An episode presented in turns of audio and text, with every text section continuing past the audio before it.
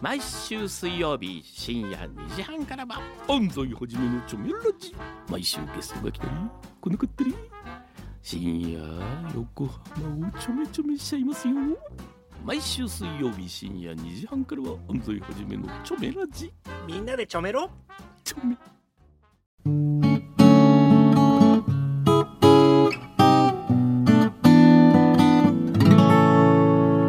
松本千夏の歌日記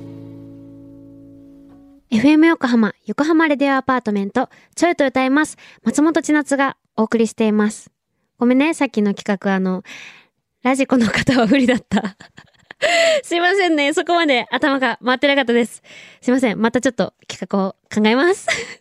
ここからは歌日記のコーナー。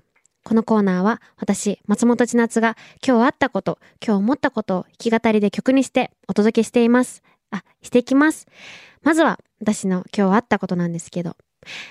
あ、これね、今日じゃないんですけど、さっき言ったあの、幼馴染と会った話ですね。なんか、幼馴染と久々に会って、久々に話して、なんか、思ったのが、なんか前までは小学校1年生から一緒だったから、じゃあまたねって言えば、明日会えたんですよ。でもそれが、じゃあまたねって言って、次いつ会えるかわかんないっていう。しかも4人組だから、4人が日程揃う日なんて、年末、いけるかなみたいな話もして。なんか、だから帰りたくなくなっちゃって。なんか、その感じが、わーなんか大人になったな。いい意味でも悪い意味でもと思って、なんかそんなことをがあった最近でした。それで最近、あの、あ、メッセージをいただいたんですけど、えータッチペンの魔術師、魔術師さんからのお便りですね。えー解禁した話ね。解禁したのは旅行です。緊急事態も解除され、熱海、下田と旅行に行ってきました。久しぶりに温泉に入り、カニ、ホタテ、エビ、サザエ、金目鯛、ブリの刺身、めっちゃいいな。焼肉など。それに焼肉？めっちゃいいですね。豪華な料理を食べました。旅行はいいですね。いや、本当にね、そう。そういうのも読んで、いやー、幼馴染たちとうちも旅行行きたいなーなんて思って、そんな曲を作りました。あのー、大人になっちゃったな。前のままでいたいな。みたいな曲です。旅行も行きたいなっていうのも追加しました。じゃあ、聴いてください。